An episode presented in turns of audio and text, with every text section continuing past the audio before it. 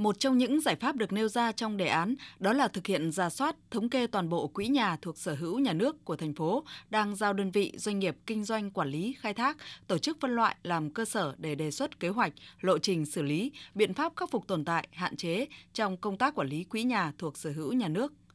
Thành phố Hà Nội cũng nêu rõ kiên quyết thu hồi đối với các phần diện tích nhà đất phải bàn giao về thành phố quản lý, trong đó bao gồm cả các diện tích tầng 1 nhà trung cư thương mại, quỹ tạm cư,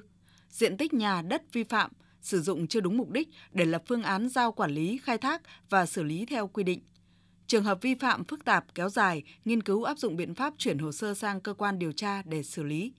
Xây dựng đề án khắc phục tồn tại, hạn chế và nâng cao hiệu quả quản lý sử dụng quỹ nhà thuộc sở hữu nhà nước của thành phố, giao các đơn vị doanh nghiệp kinh doanh nhà quản lý khai thác giai đoạn 2023-2025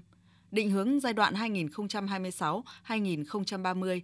từng bước áp dụng các hình thức đấu giá cho thuê thay cho hình thức cho thuê chỉ định nhằm đảm bảo tính khách quan, công khai, minh bạch theo hướng thị trường.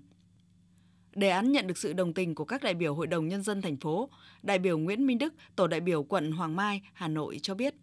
Cần phải được nâng cao và cần phải được giám sát để làm sao thì tài sản công không chỉ là tránh bị xuống cấp mà tài sản ấy được là phát huy và bảo tồn.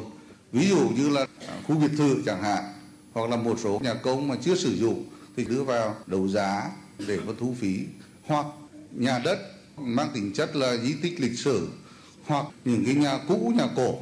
thì vừa cho thuê được và anh phải có trách nhiệm à, tôn tạo và bảo tồn.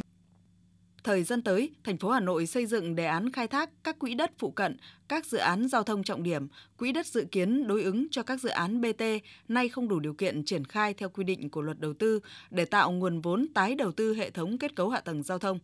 Khẩn trương đôn đốc công tác di rời đối với những cơ sở nhà đất gây ô nhiễm môi trường hoặc không phù hợp với quy hoạch. Quỹ đất sau khi di rời được ưu tiên để xây dựng, phát triển các công trình công cộng, công trình hạ tầng xã hội, hạ tầng kỹ thuật, không được sử dụng để xây dựng chung cư cao tầng sai quy hoạch theo quy định của luật thủ đô.